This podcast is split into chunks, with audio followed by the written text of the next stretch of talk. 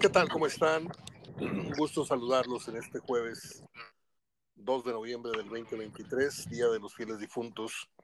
Acá estamos, vivitos y coleando todavía Gerardo Gutiérrez y un servidor, para hablar de lo que le pasó a Tigres el día de ayer, de los resultados que dieron el colofón, el carpetazo a la fecha 15 pero en especial de dos partidos que creo que no respondieron a las expectativas. Creíamos que Tigres iba a ganar en Cholos y no solamente no ganó ni empató, sino que perdió y perdió mal, perdió feo jugando mal. Y el otro partido, aunque lo gana el América, creo que dejó ciertas dudas al grado de que el Tuca Ferretti en su debut en televisión, un poco payasito, el Tuca Ferretti cayó en el personaje y se puso a gritonearse ahí con Álvaro Morales. Nunca pensé que el Tuca cayera en ese juego, pero está visto que a eso, a eso lo contrataron, entre otras cosas. Entonces, este, al grado de que el Tuca Ferretti Gerardo dijo que no vea al América como campeón. Te saludo y te pregunto cuáles son tus eh, acentos, tus conclusiones de lo visto ayer en la cancha de Tijuana, hablando de Tigres. Sí, ¿qué tal, Mario? ¿Cómo estás? Este, buenas tardes. Y en este día de, de, mucha tradición. Sí. Este... Hablaremos de eso, déjame te digo, no, no te me adelantes. Tengo un apartado preparado contigo en donde ve haciendo un poquito de memoria mientras yo hablo, ve acordándote de nombres. Yo te voy a mencionar una lista más o menos medianona de los personajes que tú y yo hemos tratado y coincidido en el fútbol regiomontano durante estos últimos 40 años que nos conocemos y que hemos laborado en esto, y jugadores de Tigres y de Monterrey que se han ido, que ya no están entre nosotros, así como directivos, así como personajes de los medios de comunicación, para rendirles un, un sentido homenaje el día de hoy. Pero antes quiero que hablemos del partido. ¿Qué te pareció por qué Tigres jugó como jugó, se debió a la, jornada doble, al poco descanso. ¿Qué análisis eh, ofreces al respecto, Gerardo? Sí, María, mira, no hemos hablado del Monterrey, pero sí empezamos con el de Tigres. En el caso de. Ah, bueno. no, pero está muy bien. En el caso de Tigres, este, creo que.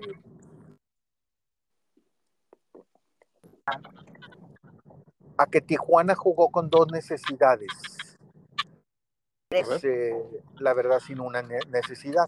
¿sí? Eh, va mucho lo que dices por ahí de lo de la jornada doble. Tigres tiene un equipo que, que real, realmente en un partido el sábado, otro el jueves y otro el, el que le va a tocar el sábado. Sí. Pues sí, le, sí tiene que administrarse más por el tipo de jugadores que tiene y por el tipo de estilo que ya maneja. ¿sí? Se encontró en una cancha sintética que afecta a todos, no nada más a Tigres, afecta a cualquier equipo, pero gente que ha jugado ahí que, que tardas unos 20, 25 minutos en adaptarte. Te cuesta, te cuesta unos, una media hora, unos 25 minutos adaptarte.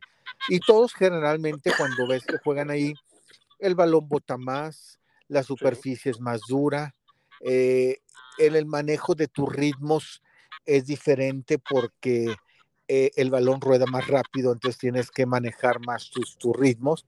Los reflejos, eh, Pero acá el problema es que le caen dos goles seguidos antes de la primera media hora. Y creo que eso lo descontroló ante un equipo que jugó con dos necesidades. La primera necesidad, la de puntos, y tan le sirvió que Tijuana ya está clasificado de manera directa hasta hoy, ¿sí? Hasta el día de hoy tiene, tiene el boleto directo como quinto lugar. Entonces le sirvió.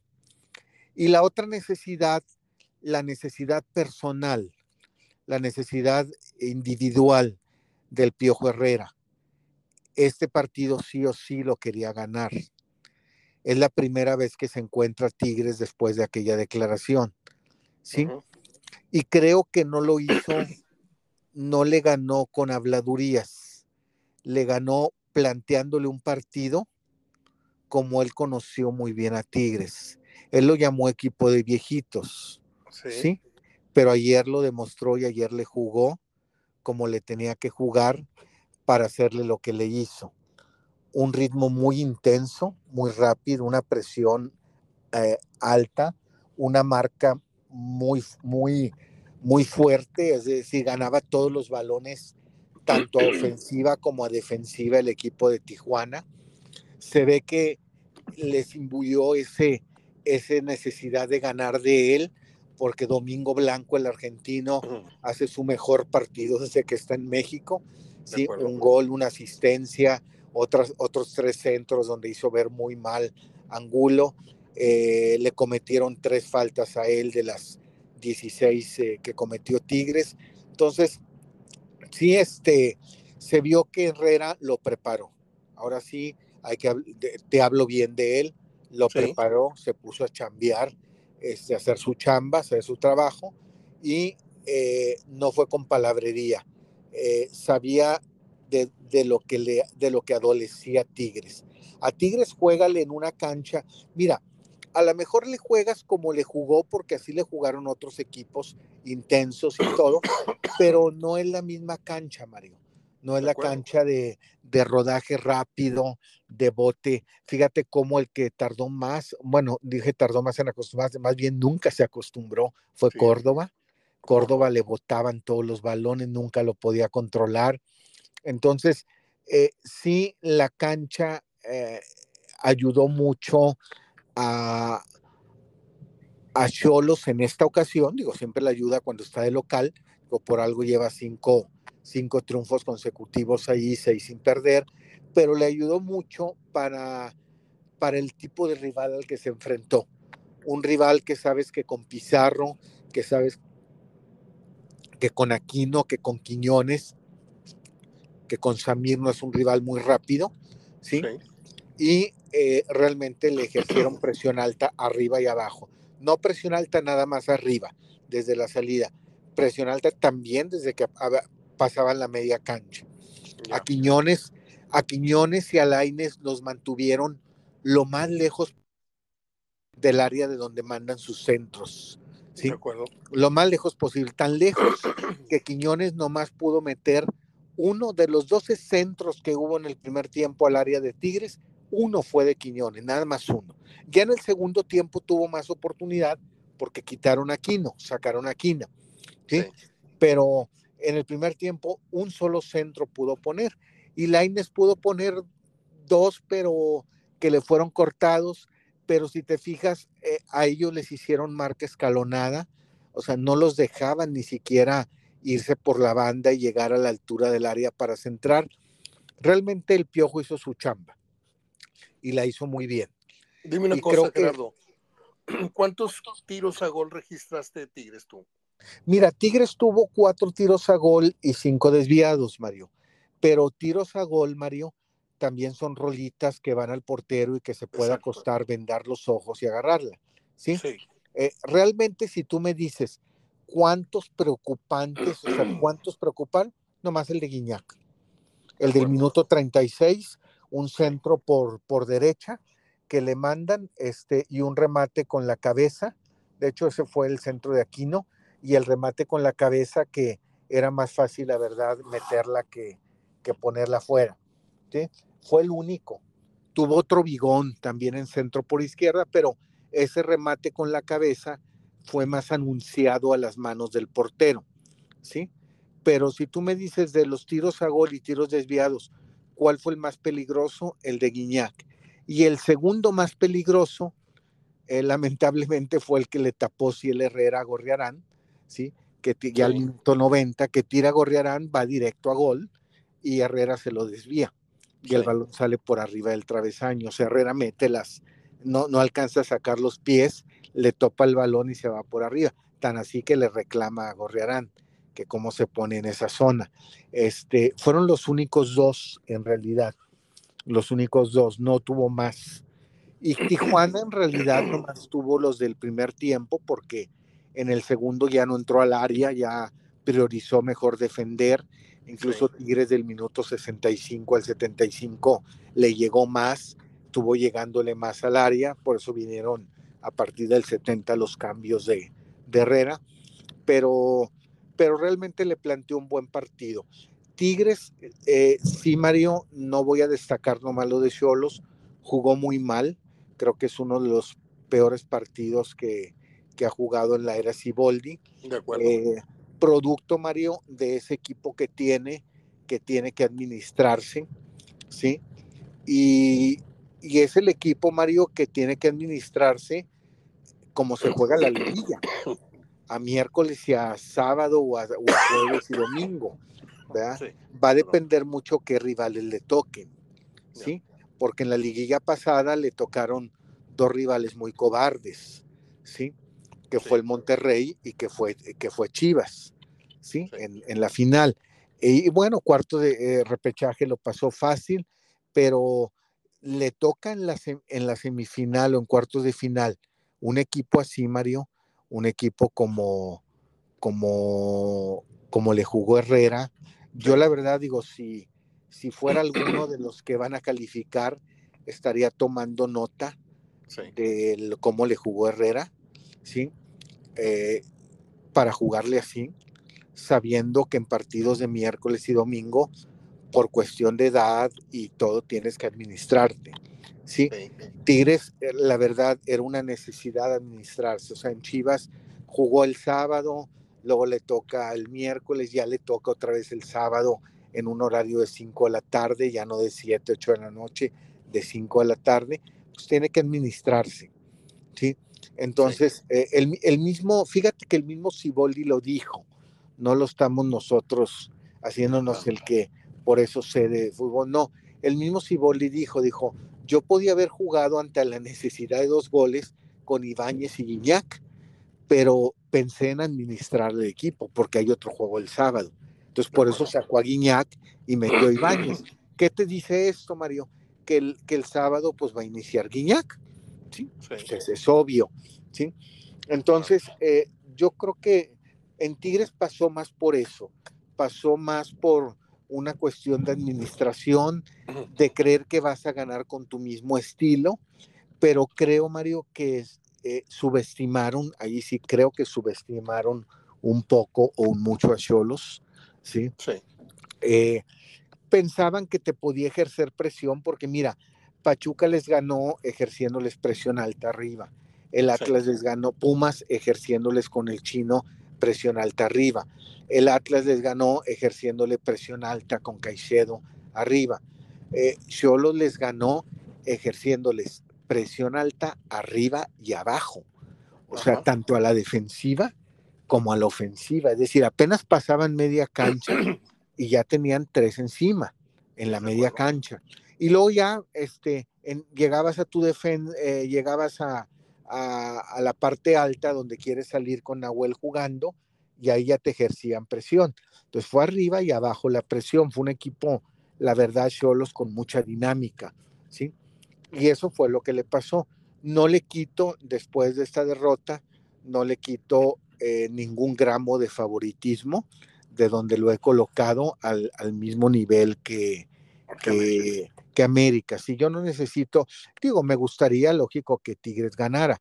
Y para decírtelo, Mario, no me tengo que poner una corbata amarilla y una camisa azul, ¿sí? Para, para salir diciendo, no, a mí me encantaría, si esa va a ser la final, digo, a mí, tú sabes que a mí me encantaría que fuera otro, ¿sí? Pero si es América y Tigres, yo sigo viéndolos muy parejos, Mario. Y creo, Mario, que, que cada uno tiene su talón de Aquiles. Tigres, por jugar eh, la liga como se juega a media semana y el fin de semana, acuérdate que así ha ganado las liguillas, tranquilo, administrándole, ¿sí? Si te la cobardas, te gana. Si no te la cobardas, no te gana, Mario. A medio gas los primeros tiempos, atacando el segundo. Así es. Entonces, si no se la cobarda un, un Pumas, un Cholos, un León que te en presión alta, te ganan. ¿sí? Es, más, el mismo Toluca, como está jugando ahorita sin Ambriz. ¿sí? Definitivamente que sí te gana. Y en el caso del América, Mario, eh, la cancha de San Luis es difícil, siempre ha sido difícil para el América. Digo, ha ganado, ganó 3-1 en la temporada pasada, pero es una cancha complicada. Es un rival también, Mario, desesperado que, que pues ya va a la baja y en mal momento va a la baja porque ya no está en zona de calificación. Ya San Luis ahorita jugaría repechaje. Este, o está el filo, está en el sexto pero ya, pues a nada de que te quite, digo, digo a nada porque vienes a una cancha difícil, donde no creo que gana, a lo mejor con Tigres empata, pero los dos de que, te, que están a, un punto de ti, alguno empata o gana y por posición, por diferencia de gol te tumba. Entonces San Luis en mal momento está saliendo de la zona que siempre se mantuvo hasta hoy, que es zona de calificación. En América, fíjate que ahí vi su talón de Aquiles, en el aspecto de que te da partidos como contra Monterrey, ¿sí? Pero te agarran eh, equipos uh, mm, difíciles, cancheros, de repente correlones en momentos y te puede dar un susto, ¿verdad? Por eso yo creo que, que América y, Tigres están en el mismo nivel, no veo uno más que otro. Y creo que si, que si de aquí al próximo martes, Mario, vemos al Monterrey en segundo lugar general, porque lo podemos ver, ¿sí? Es decir, si pasa lo mismo el fin de semana, Tigres empata, Monterrey empata, gana, Monterrey gana, Tigres pierde, Monterrey pierde, eh, sigues a dos puntos de Tigres y el próximo miércoles, no martes, miércoles eh, es el juego pendiente.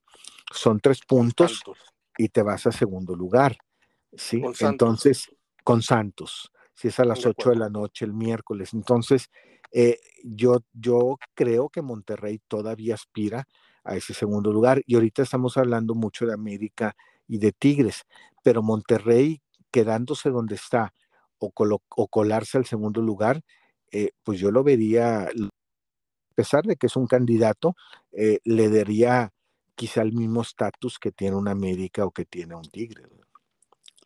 Ok, Entonces podemos concluir que este es el mejor partido que ha dirigido Herrera, en, no sé si desde que está en Cholos, y este es el peor partido que le hemos visto a Siboldi en Tigres, ¿no? Sí, el más completo de Herrera también, porque ha dirigido buenos partidos y de repente te quedan 3-2, pero el más completo, el más completo, incluso eh, muy sereno. Fíjate, fíjate cuando le transmites eso a tu equipo, Mario. Hubo una jugada que a mí me parece que sí es penal, ¿sí? Que marcan la primera que no era la de Laines y no marcan la de Loroña de adelante que sí era sobre, sobre eh, eh, Lucas Rodríguez, ¿sí? Realmente hubieras visto a Herrera que les dijo, cálmense, cálmense, no digan nada, cálmense, así déjenla, ¿sí? Mira. Muy concentrado, Miguel, para, para Herrera en otra, en otra situación es aspavientos y... Dinamita, dinamita el partido. Y, eso le transmite eso a sus jugadores y hubieran empezado a estar nerviosos y a reclamar todo. Y, y el equipo siguió jugando, siguió jugando, siguió jugando. Sereno es de los equipos que menos tarjetas amarillas tuvo, de los partidos con Herrera, ¿sí? Nada más dos, generalmente en promedio tiene cuatro tarjetas amarillas eh, y uno fue por, por desaprobar. Entonces, yo creo que, que, este, que es de los partidos más completos, o sea, mejor jugados, pero en los 90 minutos. Muy bien, pasemos al juego de Monterrey que dices que no hemos comentado. Monterrey obtiene una victoria clara contra Necaxa y reaparece con gol eh, Berterame en esta cancha.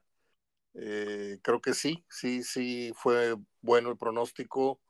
Eh, te había dicho yo que coincidí con Berterame hace unas semanas y él me dejó entrever que iba más a prisa de lo que estaba pronosticado su regreso, aunque yo lo vi todavía caminando con una bota este, ortopédica, no sé cómo.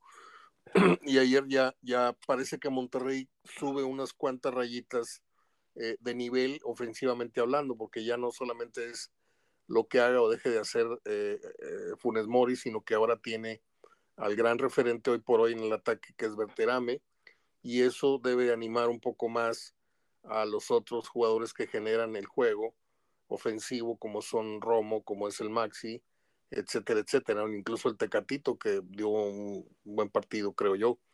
Eh, ¿Qué me puedes comentar del partido? ¿Estuviste por ahí? Sí, mira, Mario, me gustó mucho del Monterrey, por eso te digo que, con este triunfo, aunque sea ante el sotanero, lo voy llevando a la candidatura. Eh, igual, no ahorita, no lo tengo ahorita sí, pero lo voy llevando junto con América y Tigres. Me gustó mucho que un equipo que viene de perder 3-0, un partido que esperaba mucho la gente de ellos contra el América, que pierdes a Maximeza, que se te dan las cosas como se te dan, que pasas por, por el desgaste de esto de lo de Gallardo y todo en lo que se vio envuelto el equipo. Fue un equipo muy maduro, muy sereno. Generalmente cuando te pasa todo eso, Mario, y luego vas contra un sotanero, no, pues te le ganas fácil. Y pasa un primer tiempo y no le anotas, empiezas a desesperarte, a fastidiarte, ya no piensas, ya te, te, te, sacas de onda, te... Caes en un marasmo. sí, y este equipo estuvo sereno, trabajando, trabajando, trabajando ante un equipo con una pésima actitud, un equipo muy mezquino, un equipo eh, que realmente no quiso jugar, vino a destruir nada más, a eso vino, y es más fácil destruir que construir. Y Monterrey estuvo trabajando, trabajando, trabajando, picando piedra, picando piedra, no se desesperó, no se desesperó, y cayó el gol en un momento muy justo, irte al descanso con un 1-0, ya en el minuto de reposición, cae ese gol de Vegas en, en centro de Ponchito. Este, y luego viene el segundo tiempo, eh, también un gol cae en reposición, otro cae, otro cae muy pronto, minuto 54, como para estar tranquilo y a darle manejo al partido de cara a una jornada eh, de tres, a una semana de tres juegos. A minuto 54, 2-0, que hizo Ortiz, pues ya empezar a meter a los chamacos y empezar a sacar a las figuras. Y, lo más tranquilo que lo debe tener es cuando eh, no tanto el marcador que logras, sino con quienes los logras. ¿Sí? y da mucho gusto y debe ser, porque mira, que va llegando una lesión muy fuerte, 13 partidos que lo tuvo fuera por la fractura. Eh, a ese tipo de jugadores cuando sufren lesiones serias, la confianza la van tomando con el gol, la van retomando con el gol. Y en este caso, eso le va dando confianza, sobre todo cuando llegas a un equipo o te encuentras con un equipo que de repente reaparece y no anota y no hace y no hay quien los haga. Entonces tú reapareces, los estabas haciendo antes en la List Cup y en las fechas 1, 2 y 3, reapareces y lo haces, te da más confianza. ¿sí? Y el otro también por quien lo hizo. Un muchachito que le está respondiendo al Tan Ortiz, que ahorita, el Chespi, que ahorita en relevo o en, en juegos no parciales que entras de relevo, te ha hecho más o te ha aportado más de lo que te aporta Joao Rojas. De acuerdo. Sí. Porque lleva seis partidos, lleva seis partidos. Chespi no lleva más de 300 minutos, Mario, 290 en primera división y ya lleva dos goles. ¿sí? Y también hay que ver qué goles. Lo que me gusta de él es el atrevimiento, con los que lo hace. Exacto. Si te fijas, el jugador mexicano le das un balón y antes que buscar un espacio, tirar desde ahí, te, busca un compañero a quien tocarle. Y este muchachito atrevido enfrenta la marca de Alan Montes, le hace el quiebre hacia afuera, enfrenta la marca del, del, otro, lo ha otra vez en quiebre, se quita la marca de Peña y tira. Y como que tiene bien puesta la portería, ¿verdad? Porque fíjate todo el caracoleo que hizo y tira donde debe tirar, porque la pudo haber tirado fuera. ¿sí?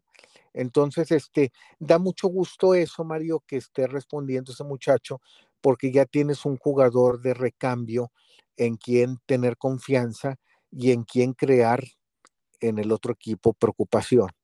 ¿sí? Gerardo, sí. me hablabas, me hablabas hace un momento, y perdón por lo que voy a preguntar, no es retadora la pregunta, es simplemente confirmar. Hace unos programas atrás afirmaste categóricamente que Monterrey no va a ser campeón. ¿Sí?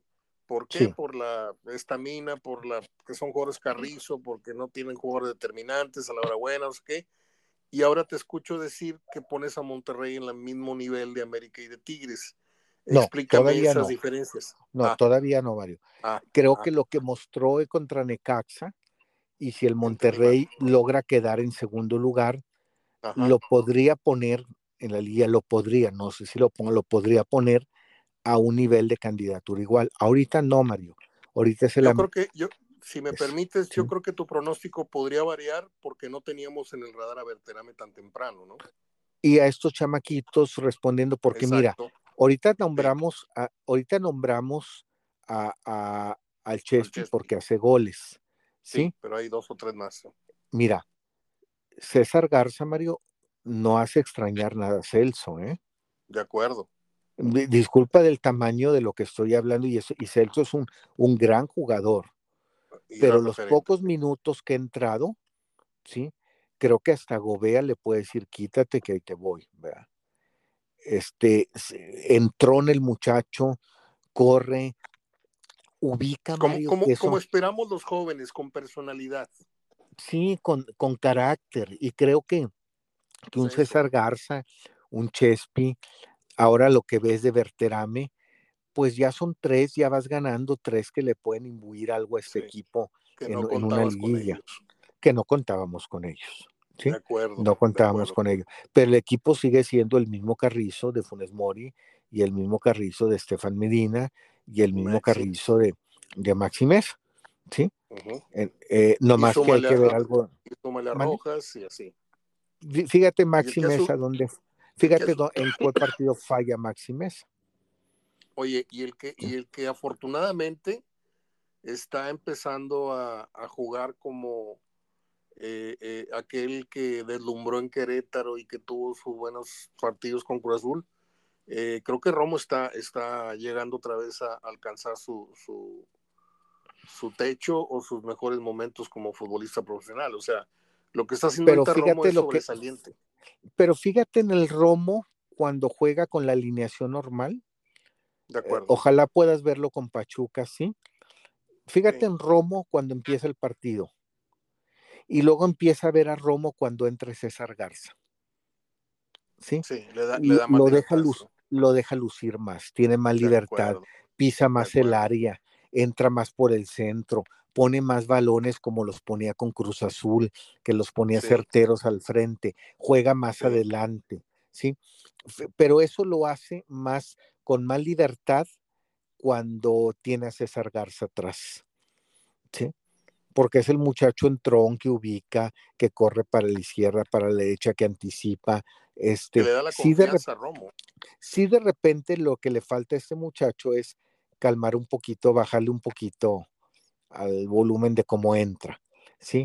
Porque en una de esas, mira, él entró contra Necaxa y al minuto y medio cometió una falta que la verdad eh, se la perdonó el árbitro. La tarjeta amarilla, no roja, amarilla. Se la perdonó, ¿sí? Este sí le llamó la atención, sí le dijo, oye, como que vas entrando, ya cálmate. Eh, y sí le dijo eso el árbitro, oye, vas entrando, espérate, cálmate y el muchacho nomás sonrió, ¿sí? Pero era amarilla, ¿sí? Entonces, eh, sí le falta cuando entra eh, un poquito buscarse, no, no ser tan entrón porque lo puede pasar lo que Ali Ávila, ¿sí? Muy entrón en el partido y, y, pegas eh, donde no debes y cuando no debes y te cuesta una tarjeta. Pero me ha gustado mucho la labor. Creo que de los jóvenes son los que más me ha ha gustado el caso de, del Chespi López y, el caso de César Garza. Muy bien. ¿Me puedes decir, ah, bueno, mañana vamos a hablar de la jornada, este, ¿me puedes adelantar contra quién va Tigres y contra quién va Monterrey? Tigres va con San Luis. A las 5 de la tarde aquí y Monterrey visita a las 9 de la noche al Pachuca. El sábado. El sábado. O sea que tenemos espalda con espalda, más o menos, 5 y 9. 5, luego a las 7 está libre para efectos de los equipos locales y a las 9 el de Monterrey, el de Pachuca Monterrey. Muy bien. Gerardo, pues en este día de los fieles difuntos, en el que recordamos con mucho cariño a tu señora madre y yo a mi papá, eh, hablando de, de, concretamente de fútbol, ¿qué nombres se te vienen a la, a la, a la mente para recordar?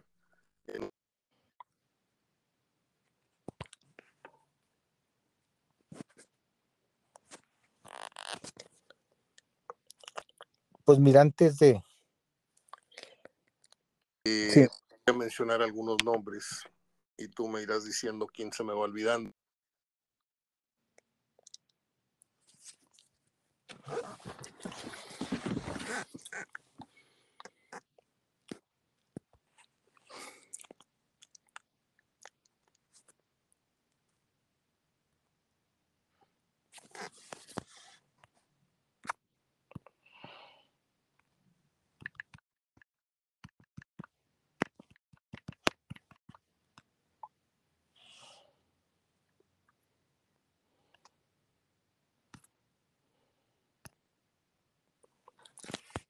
Sí.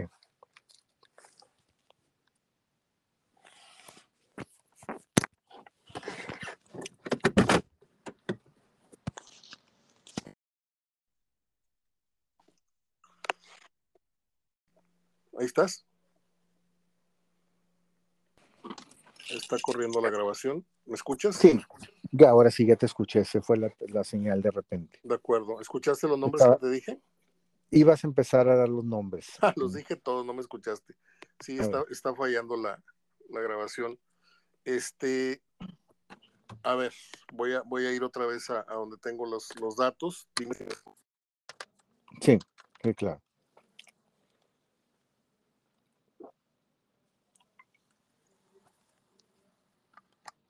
La Cuña, Imperial, a, a Denigris, al Bocha Cardacio, a jugadores, a don Alberto Santos, a Margarito Acuña, el aguador, a Salvador Mora, el masajista, a don Alberto Santos, ya lo dije, a don Fernando Arredondo, eh, al Tano de Nigris.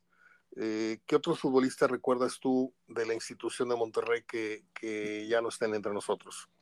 A Pancho Vilán. Ah, sí, este, don Pancho Vilán. Yo sabía que estaba. Pancho Vilán, al doctor Mauro Torres. Ah, mi vecino, sí. mi vecino. No sabes lo delicioso que era platicar con Mauro Torres. Sí, Pancho Vilán, Mauro Torres.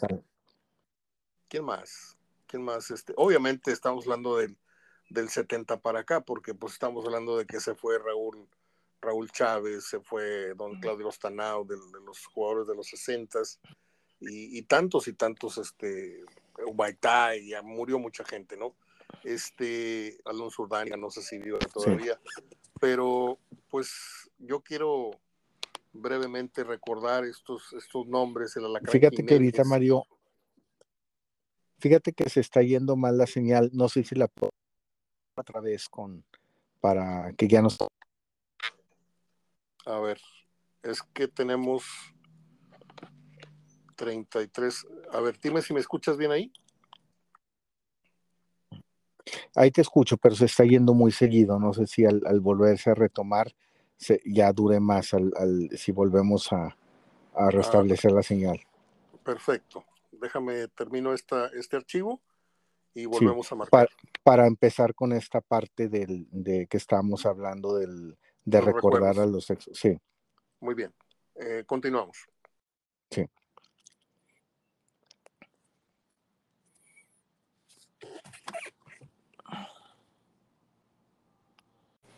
Bien, continuamos con Gerardo Gutiérrez en esta recta final de la conversación de hoy, en este día que amerita el recuerdo de muchos seres queridos y, ¿por qué no? Seres queridos también del fútbol, porque llegamos a tener, tanto tú como yo, Gerardo, mucho aprecio por personajes de ambos clubes, como lo fueron el señor Fernando Arredondo, don Alberto Santos, Salvador Mora, Margarito Acuña, que era el aguador, don Chava Mora el masajista, hablamos ya de directivos, eh, también mencioné algunos futbolistas que ya no están físicamente, pero su recuerdo ahí sigue, como el Bocha Cardacio, como el Pomelo Ribeca, como Víctor Imperial, como eh, Pepe Ledesma, como el Tano de Nigris, uh, no sé, ayúdame con más nombres, Pancho Avilán mencionabas. El doctor, el doctor Mauro Torres. Sí, decía yo hace rato que don Mauro eh, los últimos 10, 15 años de su vida los vivió aquí a dos minutos caminando, estaba yo en su casa todas las mañanas, me salía yo a caminar a las cinco y media y a las siete estaba yo pasando por su casa y ella andaba de pie, barriendo ahí el consultorio y limpiando y eh, en lo que acordaba ya estaba yo en su, en su escritorio sentado enfrente de él, tomando un café y me contó anécdotas que le prometí que nunca iba yo a repetir, pero me contó una serie de intimidades. Me dijo que había un, había un entrenador este, del equipo que de la concentración del Monterrey se llevaba unas botellas y se las vendía al gerente del restaurante del hotel donde se concentraban los rayados en México. Dijo, hacía un negociazo, dice, y luego me contó del portero aquel eh, argentino que venía de eh, con el Monterrey, no me acuerdo si era Bratti. Sergio eh, Bratti. Sí, Bratti, o si hablaba del de, extremo, el, el, chino Labarte. Uno de esos dos me contó que era, que era coleccionista y que una vez le tocó ver cómo compró una cantidad económicamente hablando, muy fuerte de piezas de colección de arte mexicano. Dijo Mario, si estuviéramos hablando, me lo dijo eh, en paz descanse Mauro hace cosa de tres, cuatro años, al, poco tiempo murió Mauro, eh, me dijo, si estuviéramos hablando en moneda actual, te estoy hablando de que en un contenedor mandó a Argentina el equivalente a unos 200, 300 mil pesos de, cosas que compró porque era un, muchacho adinerado. Repito, no me acuerdo si era el chino Labarte o era Sergio Brati, que le mando un abrazo si es que me está oyendo, porque tengo mucho contacto con él. A lo mejor estoy revelando algo que no deba, este, pero era, era eh, muy, muy delicioso platicar con Mauro Torres de todas las experiencias que tuvo como médico del Monterrey, como médico de los Rayados, eh, y también de la selección en su momento. Y bueno, en paz descanse. ¿Qué otros nombres se te vienen a la cabeza? Dije Tano de Nigris, dije Víctor Imperial. Reciente estuvo Benjamín Leos, también una persona que, aportó mucho en el club. Es verdad. un caballito de batalla, leal, honesto. Este, yo tengo muchos recuerdos muy bonitos de él, Mario, porque este, cuando yo, ahora cuando yo compraba banderines y, souvenirs, eh, no eran las tiendas como las conoce ahora la gente. No, no, no. Te ibas a Diego de Montemayor, donde estaban las oficinas, y habría un, habría un este, closet, porque era, era una casa que habían adecuado como club. ¿Sí? Entonces habría un closet, como se abren los closets, esos de puerta de madera para un lado y para otro. Y ahí sacaban los banderines. Y me decía, mira, me acaban de llegar estos borradores o estos lápices. Y los compraba. Hace poco los estaba viendo porque los guardo. Guardo esas reglas, guardo esos souvenirs. Pero él me los vendía. Él, él me decía, mira, llegó esto nuevo. Y de ahí sacaban los souvenirs de ese closet, ¿verdad? Era cuando no se comercializaban como ahora. Entonces, pues Benjamín Leos, pues me conocía desde los 11, 12 años de edad. Lo que tú no te acuerdas, lo que tú no te acuerdas es que la señora que estaba en la ventanilla vendiendo los boletos, que estuvo durante muchísimos años. Sí, e, Era la mamá de un señor amigo mío que es como mi segundo papá, que es Pepe Nacho Gutiérrez. Y ah, siempre me dice, mi mamá era la boletera del Club de Fútbol Monterrey, así, así. No me acuerdo cómo se llamaba la señora Lupita o Conchita, pero vivía por aquí, por Venustiano Carranza, por lo que es la calle 5 de Mayo, así luego, doblando por Venustiano. Eh, la íbamos a visitar Pepe Nacho y yo en una privada así, larga, larga, y ella contaba que, pues me contó muchas anécdotas de, de los jugadores, cómo eran tan amables era otro trato, eran más personas, era como una casa, decías tú, bien, yo acompañé a mi papá 100 veces ahí, a mi papá le daban un sobre con 50 boletos, 100 eh, boletos para los clásicos, para el juego contra el América, y tú sabes que papá fue empleado de confianza y, de nómina y de muchas cosas ahí en el club, y le tocaba ir a repartirlos. Estos se los daba Domingo Benavides, y los otros a no sé qué Sada, y los otros a Belden. Y andaba mi papá haciendo funciones de, de los boletos de cortesía a los amigos de don Alberto Santos, ¿sí? Le decía, Chato, te dejé un sobre y abríamos así el sobre y era una tentación de decir, agarra cuatro para, para, ¿no? Estaban totalmente contados. Este, ¿Qué tiempos aquellos? ¿Qué, qué otros jugadores recuerdas, Gerardo, antes de pasar al, a los finados eh, que tengan que ver con Tigres? ¿Qué otros jugadores recuerdas de, del Club de Fútbol Monterrey que ya no estén? Pues de los que tratamos son esos, de los que, de los que tú mencionaste, de técnicos, pues del que tú mencionaste. Eh, em, tengo muchos recuerdos de, pues tenemos muchos recuerdos de técnicos que, eh, como, como Avilán, ¿verdad? Digo, Avilán sí yo tuve una amistad muy, muy estrecha, también tenía un compadrazgo con, con mi papá, ¿verdad? Por, por el, fue padrino de primera comunión tanto de la niña, este, como de, como del, del más chiquito, sí, entonces, este sí, no, el, el, el más chico. Ah, eh, ya ves que eran dos niñas y, y, dos niños. Este, entonces sí, pues fue, me dolió mucho, digo, el, el Avilán murió cuando yo estaba hospitalizado por el COVID. De hecho, yo me entero estando en el hospital. Ah, caray. Y este, sí, porque yo entré al hospital un, un 7 de enero y salí un 6 de febrero.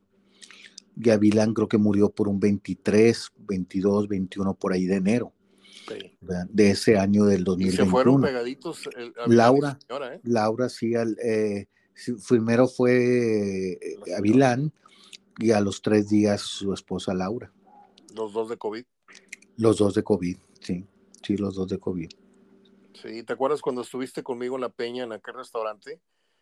Pancho estuvo antes o después de ti una noche y me acompañó también en la mesa Memo Muñoz y contó la verdadera historia de los cachirules, Pancho, en la que se, se reía diciéndole al público presente, no hombre, la historia nunca la contaron como era, decía Pancho.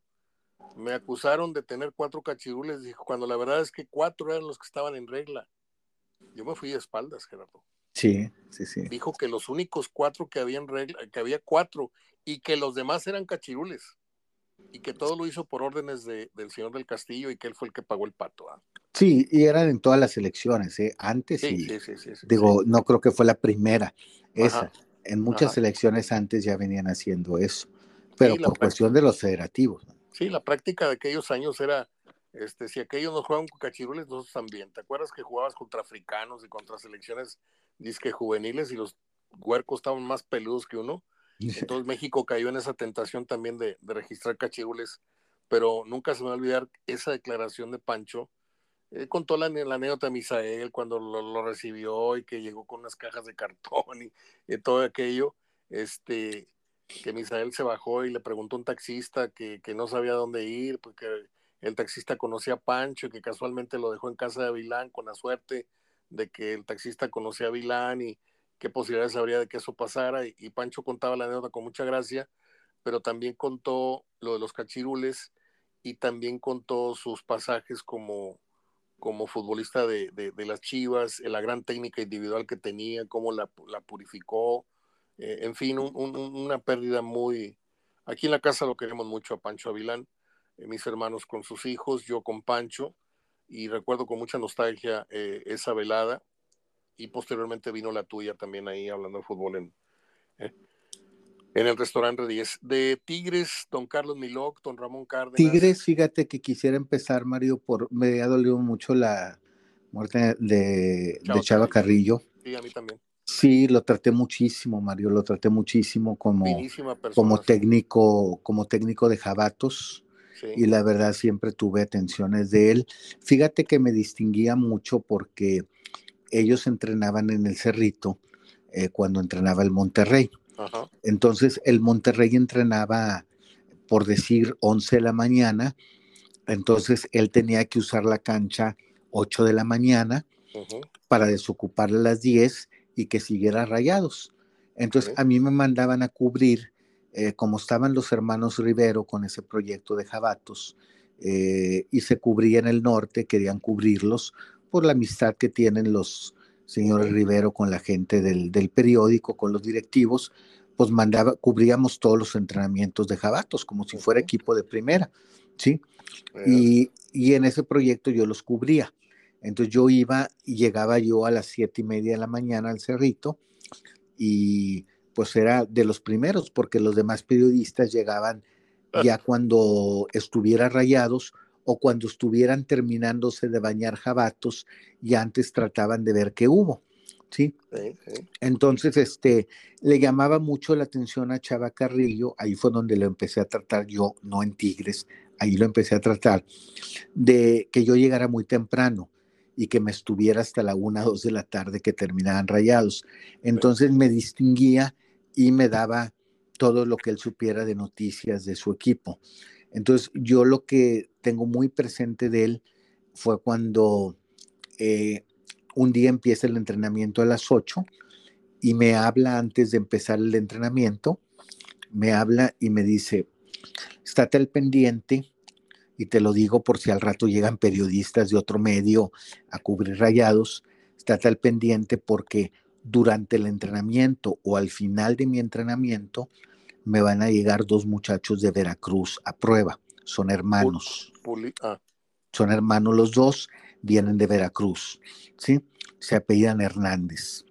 Ah, me dice. Hernández, Entonces dijo, vamos a hacer una cosa, si, si son ellos, te voy a hacer la señal con el dedo, dijo, para que los empieces a entrevistar y que no te vean después otros medios entrevistándolo y aunque no sepan quiénes son, se metan la grabadora ahí contigo, ¿sí? De tal manera que tú tengas la nota. Y sí, efectivamente llevaban 25 minutos de entrenamiento, todavía no había nada de prensa y me hizo la señal de quién era, ¿sí? Porque eran dos hermanos. Me dijo, mira, uno viene a prueba, pero otro viene a quedarse. Entonces ya me hizo la señal de quién era Luis, ¿sí? Aunque el otro también jugó y jugó en, en Tecos, ¿verdad? Pero me hizo la señal de quién era Luis y empecé a entrevistar a Luis Hernández. Y Luis Hernández se saca de onda y voltea a ver a, Chava Carrillo, buscaba si había algún directivo para decir puedo o no puedo, hablo o no hablo. Entonces, cuando lo veía muy distraído, le dije, ¿qué pasó Luis? Dijo, no, es que a mí nadie me ha entrevistado y estoy viendo porque, pues primero tengo que reportarme con el técnico. Me mandaron que me reportara con el técnico. Entonces voltea a Chava Carrillo de lejos y le hace con un con la, con la cabeza un movimiento de que sí, dale la entrevista. Entonces me da Luis Hernández la entrevista. Eso lo tiene muy presente Luis Hernández. Cada vez que me ve, me dice, la primera entrevista como profesional me la hiciste tú. ¿sí? Y lo tiene muy, muy presente cada vez que lo, que lo veo. Y me llevé la entrevista. Entonces, cuando llegaron los demás medios, ni cuenta se dieron que existían dos Hernández, que estaba ahí Luis, que lo había entrevistado, hasta el otro día que ya se presentaba a entrenar. Ahí fue a platicar nomás al final del entrenamiento con, con, Chava Carrillo. Y yo lo saqué ya, este, lo saqué ya de, de entrevista eh, saqué publicado al día siguiente y, y, pues los demás medios, oye, pues, pues no supimos y fueron y le reclamaron a Mario Carrillo después un lunes y, y a Chava Carrillo, perdón, y Chava Carrillo pues les dijo, oye, pues es que él está siempre aquí, él está a las siete y media de la mañana, pues vénganse temprano. Si quieren ganar las notas, vénganse temprano. ¿sí? Entonces yo tuve mucho... Recuérdame cómo se llamaba el otro hermano, lo tengo aquí enfrente, su cara la, recuerdo perfectamente. De hecho, Luis hablaba de que su hermano era mejor que él. ¿Cómo se llamaba el, otro hermano? Ay, no me acuerdo el nombre. De hecho, ese hermano fue el que me dejó la casa en Guadalajara cuando me cambié. Alberto, sí, ahorita me acuerdo de él, sí. Este, pero él jugó en Tecos. Sí. Pero era, eh, no se cuidó él mucho en el aspecto personal no se cuidó mucho y este y cuando él me dejó la casa que rentó ahí vi en la casa muchos estragos de, de que no de que se le había pasado bien de que no había tenido buenos comportamientos y todo eh, necesitó mucho mantenimiento la casa meterle dos dos semanas de arreglos y todo, hasta que ya me, me cambié, ¿verdad? Pero, pero sí, este, pues tuve mucho, mucho aprecio por, por Chava Carrillo, tuve mucho aprecio por él. Me dolió mucho este, enterarme de que, de que murió y pues quería empezar con él, ¿verdad? Eh, gente que distinguía mucho. Yo, y nos yo podemos... te voy a decir algo. Yo también tuve la oportunidad de tratarlo en lo futbolístico y en lo profesional, porque también hicimos un, un pequeño, bueno, no un negocio, pero este, tú sabes que él tenía el negocio del, del transporte en el aeropuerto. Así es, sí. Eh, la empresa Suburban. Sí. Este, él la coordinaba, no sé si era el dueño, creo que era más arriba los, los de Rivero, pero siempre fue muy atento, muy amable y como jugador, yo lo dije ayer, para que las nuevas generaciones, este, aunque suene muy, muy rimbombante esto y, y muy fodofo de mi parte, pero los del Diablo Núñez para acá o los del Chupete Suazo para acá y los de Guiñac para acá, que sepan que Chava Carrillo no le pedía nada a Carioca ni a Pizarro, ¿eh? Sí, estoy de acuerdo. crack, era un crack en la media cancha. Sí, estoy de acuerdo, estoy de acuerdo Era junto con él. Creo que después de él también un Carlos Muñoz Sí, de acuerdo. cubrió muy bien esa posición y por eso quería empezar con él, digo, nombrándolo él y gente muy distinguida también en trato, pues Osvaldo Batocletti, De acuerdo. Roberto Gadea. Osvaldo, Roberto Gadea, Sí, eh, eh, Alacrán Jiménez recientemente, sí. eh, Mantegaza anteriormente. Mantegaza, el, el doctor Luis Eugenio Todd, Luis Eugenio Tuz que acaba de morir. eh, don Eh, Carlos Miloc, no se diga don Carlos, Obviamente, obviamente don Carlos Miloc. Tomás Boy, Tomás, sí, también este. Alejandro Izquierdo. Sí, Tomás, este, lamentablemente, pues fue un, una situación que parece que fue COVID y que, que no se trató, que no será una Sí. negligencia, sí, una negligencia. Salió y tenía que tener una cierta de cuidados y parece que no siguió este, del COVID y, y fue parte de eso, ¿verdad? Otro Pero jugador de Tigres que falleció fue el Pillo Herrera, que venía del Atlas. Sí, recientemente Alejandro Izquierdo. Ajá. sí. ¿Te acuerdas de Héctor González también, que vino de, de Guadalajara? No, del no, fíjate. Un mediocampista que estuvo en, en el campeonato de Copa, Héctor González, lo traté. Sí. Eh, así someramente quería yo recordar, sin tener preferencia, decir más nombres de otro equipo, que, pero así a ojos cerrados como tú, estamos recordando eh, jugadores que pasaron por acá, unos hicieron nombre, hicieron historia, otros fueron pasajeros, como el caso de Mantegaza, que me parece que la historia no, no le ha hecho justicia porque fue un gran futbolista, fue el pilar del primer campeonato, sus goles le dieron el campeonato a Tigres en la 778, 7778, era un jugador prototipo como no lo hay ahora, alto, fuerte, pierna zancada larga, con gol, con remate de cabeza, con shoot de media distancia, eh, creativo, además centro delantero, medio atrasado, en fin, era un jugador que ya quisieran muchos equipos tener ahorita, pero pues qué bueno que, recordamos hoy a nuestros seres queridos, eh, en lo personal, a tu señora madre, a mi señor padre, a amigos, a mi querido amigo Julio Olivo, que fue el productor durante 17 años de este programa. Antes este programa era un programa de radio hecho y derecho, con su entrada musical, con sus comerciales, con sus pausas, con sus... Y muere Julio hace, pues murió el mismo día que don Roberto Hernández, por cierto. Sí, también, también él, este, Y ya que, ya que estamos en esos nombres, pues recordar a don Ángel Fernández, a don Fernando Marcos, a don Nacho Matus, a Fernando Luengas, a no siendo fútbol, pero grandes comunicadores, cronista de box, cronista de béisbol, cronista de, de carreras de caballos, don Sonia Alarcón, a el señor Andere, Toño Andere. Toño Andere y también al mago Septién. sí. de, es- de ese calibre de comunicadores, Gerardo, dime si estoy eh, mal, porque muchos dicen, no, Mario, no todo lo, lo pasado, no todo tiempo pasado fue mejor. Pues en la comunicación sí, Sí, porque hoy no, te- hoy no tenemos, digo, con el respeto que me merece Pepillo Segarra, buen comunicador, Burak, buen comunicador, Toño Valdés no me parece tan, pero es buen comunicador. Este, pero antes había a granel buenos comentaristas, buenos cronistas de fútbol.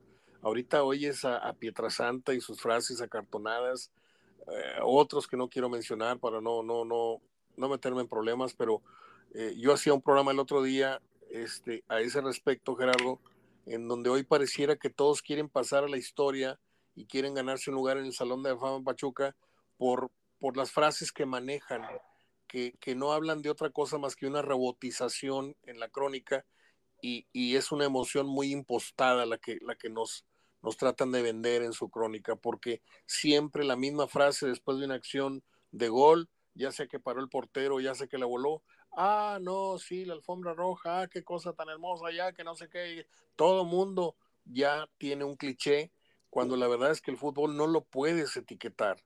La emoción es diferente cada vez. Yo por eso siempre digo, qué tristeza ver a un futbolista que ensaya los, los, los festejos, porque cuando estás metiendo un gol no piensas en la celebración espontánea, sino piensas en recordar la coreografía que ensayaste con tus compañeros durante la semana y pierdes la real dimensión de lo que es un festejo. Yo por eso, cuando hay un novato o hay un jugador que, que, que está apenas empezando o debutando en la liga, se nota la emoción sincera de, de, haber anotado. No, ya los que ya tienen rato en el micrófono o en, o en, en, la alineación de tal o cual equipo, ya se dan el lujo hasta de montar una coreografía, Gerardo. No sé si estás de acuerdo.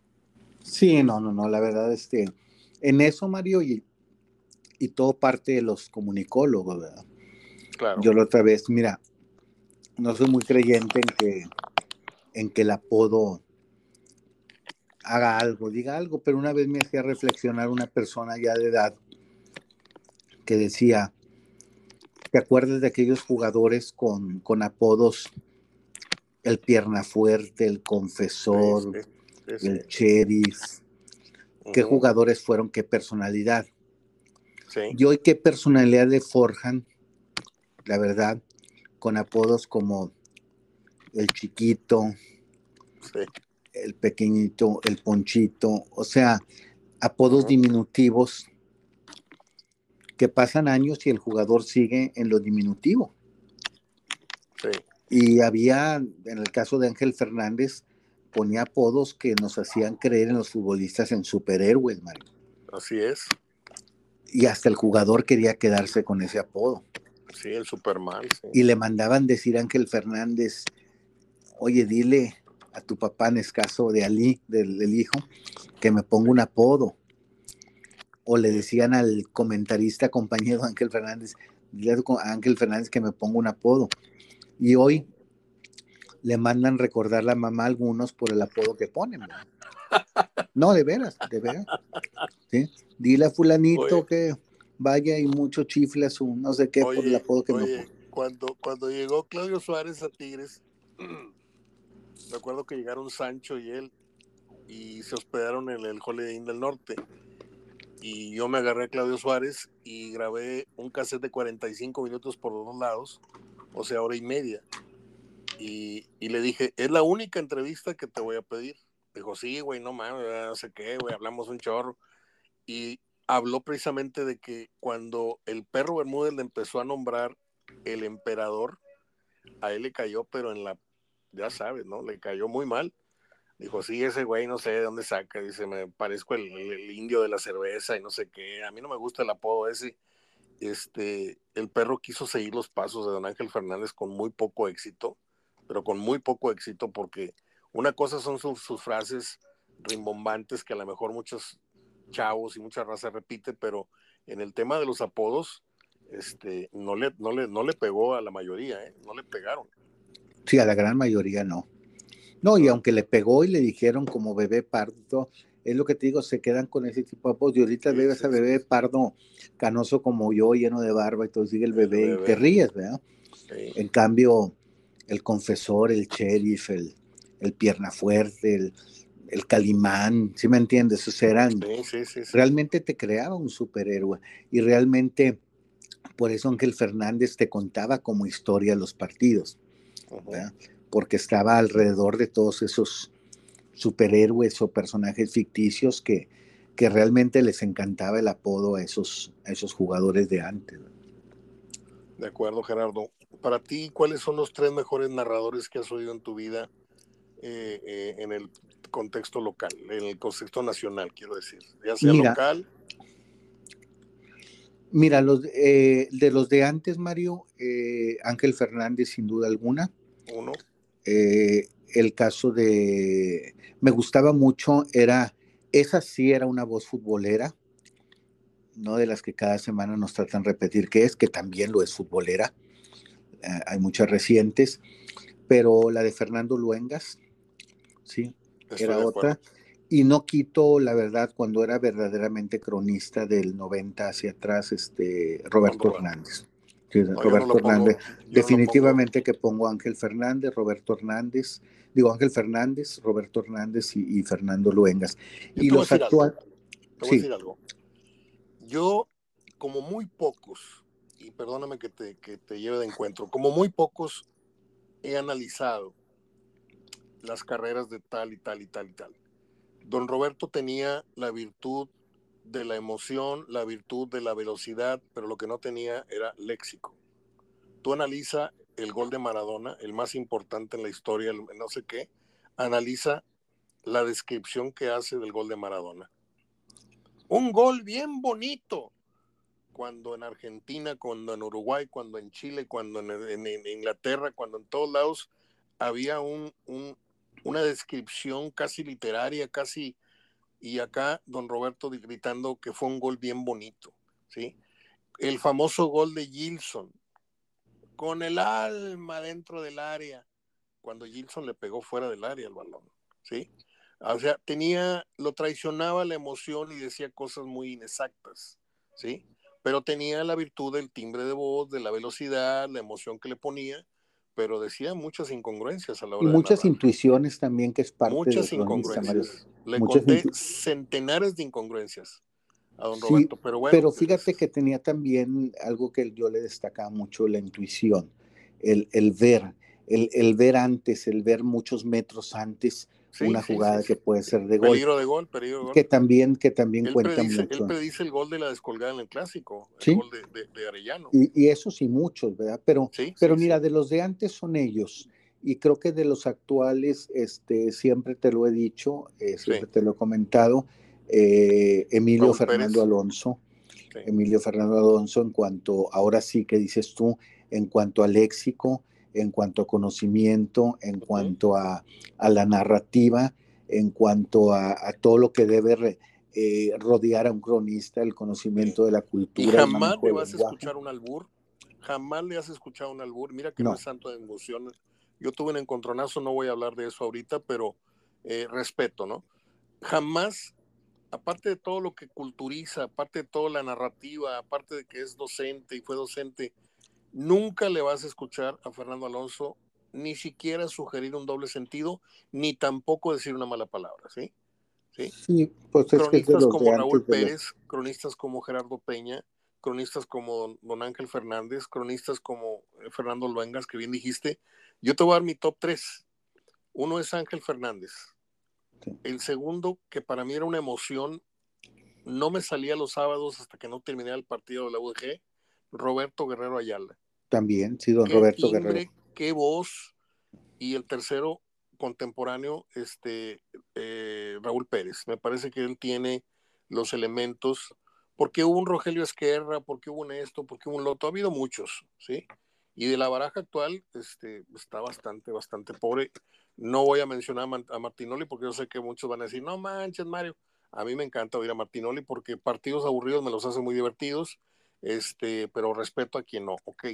Pero de, la vieja guardia que tú y yo nacimos este, oyendo fútbol en el año 70 o un poquito más antes, cuando Navarrito, cuando el doctor Mir y todo esto, pero ya corriendo este, oficialmente nuestro cronómetro, poniéndolo en ceros y arrancando del México 70, América 2, Toluca 0, y luego el tricampeonato del Cruz Azul, y luego así, yo creo que es Ángel Fernández, también don Fernando Marcos cuando narraba era muy divertido. ¿Te acuerdas de cuando decía, ahí va eso? Cuando venía un cambio de juego muy largo.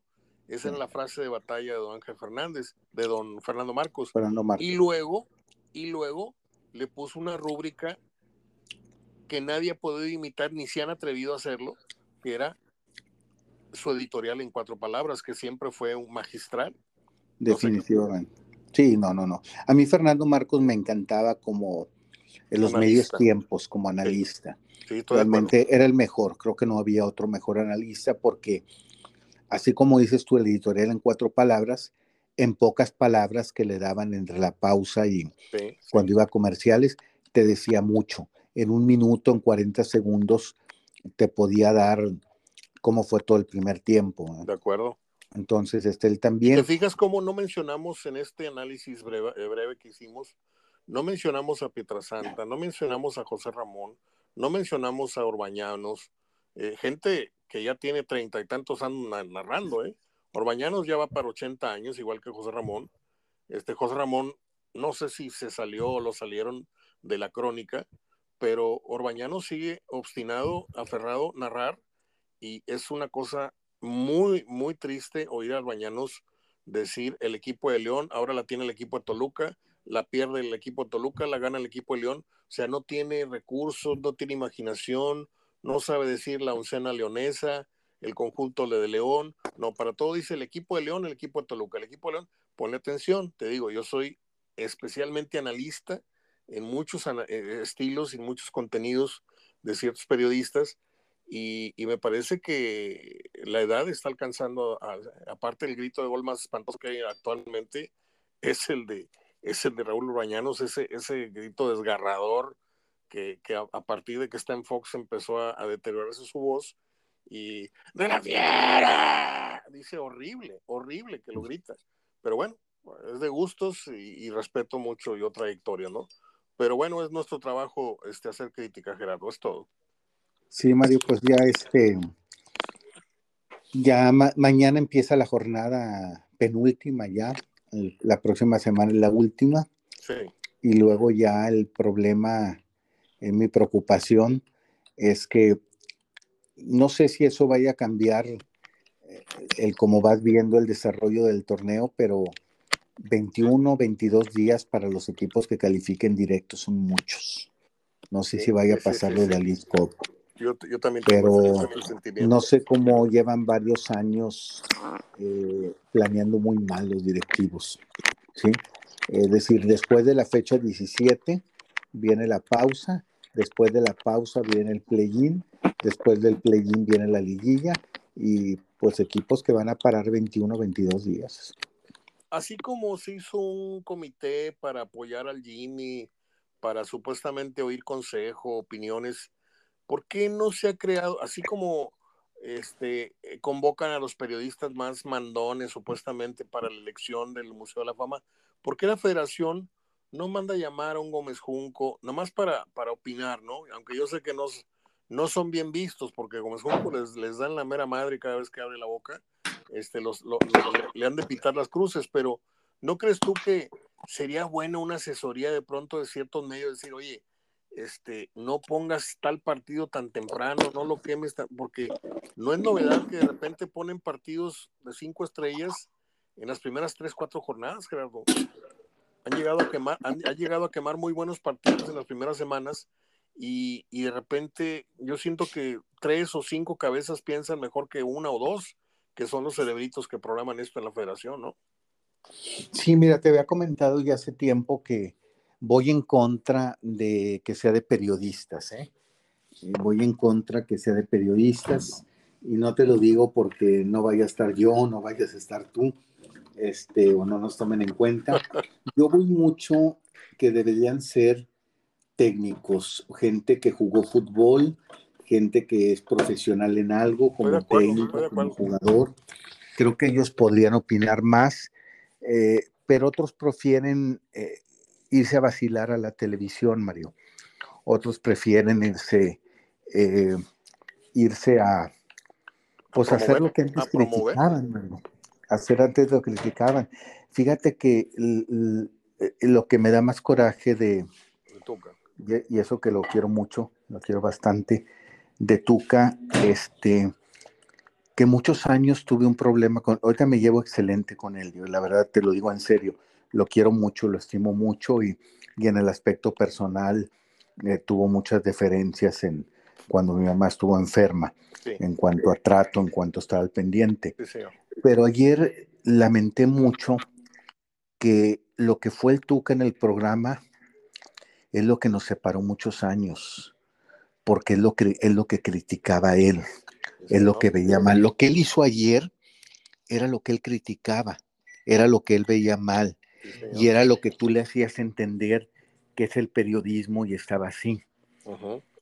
Pero pues ahora hace lo otro. Ahora quiero pensar, eso sí, siempre lo dijo Tuca, siempre lo dijo, que él iba a ir a un programa o al periodismo, porque varias veces se le invitó cuando empezaban las cuestiones de videos en los periódicos, se le invitó y dijo, no, eh, yo voy a ir a televisión a hacer un programa cuando ya no vaya a dirigir. Yo no sé si vaya a cumplir eso. No, no, no, yo te lo digo. bueno, yo lo estoy comentando, yo lo estoy comentando. Digo, Tuca está ahí para mientras se promueve o mientras le cae una oferta de tal o cual equipo. Yo también lo pienso así, pero por eso te digo que me dio mucho, pues, eh, pues de la doble, doble gusto que esté otra vez, pero también decir, oye, eso fue lo que, no sé, siete, ocho, diez años nos separó o vio mal el hecho de, de, de lo que está haciendo, es lo que le hacías creer que estaba bien o que era normal, no bien, que era normal, y él lo criticaba. Y ahora, pues va, va a ser eso. Pues yo lo dije al principio, Gerardo, este, no sé si recuerdas las palabras. No, si tú lo vienes. Me, me, me, me, decepcionó mucho porque dije, bueno, ok, el Tuca viene de bajada, salió de Tigres, se fue a Bravo, se fue a Cruz Azul, le ha ido mal, este, a lo mejor ya entendió que el calendario ya se le vino encima y es momento de, refinarse como persona y como analista, como gente de fútbol. Ok, siéntate con el periodista más amigo que tienes, que es, que es José Ramón, porque Pumas, porque Imevisión, muchos años, mucha relación, bla, bla, bla.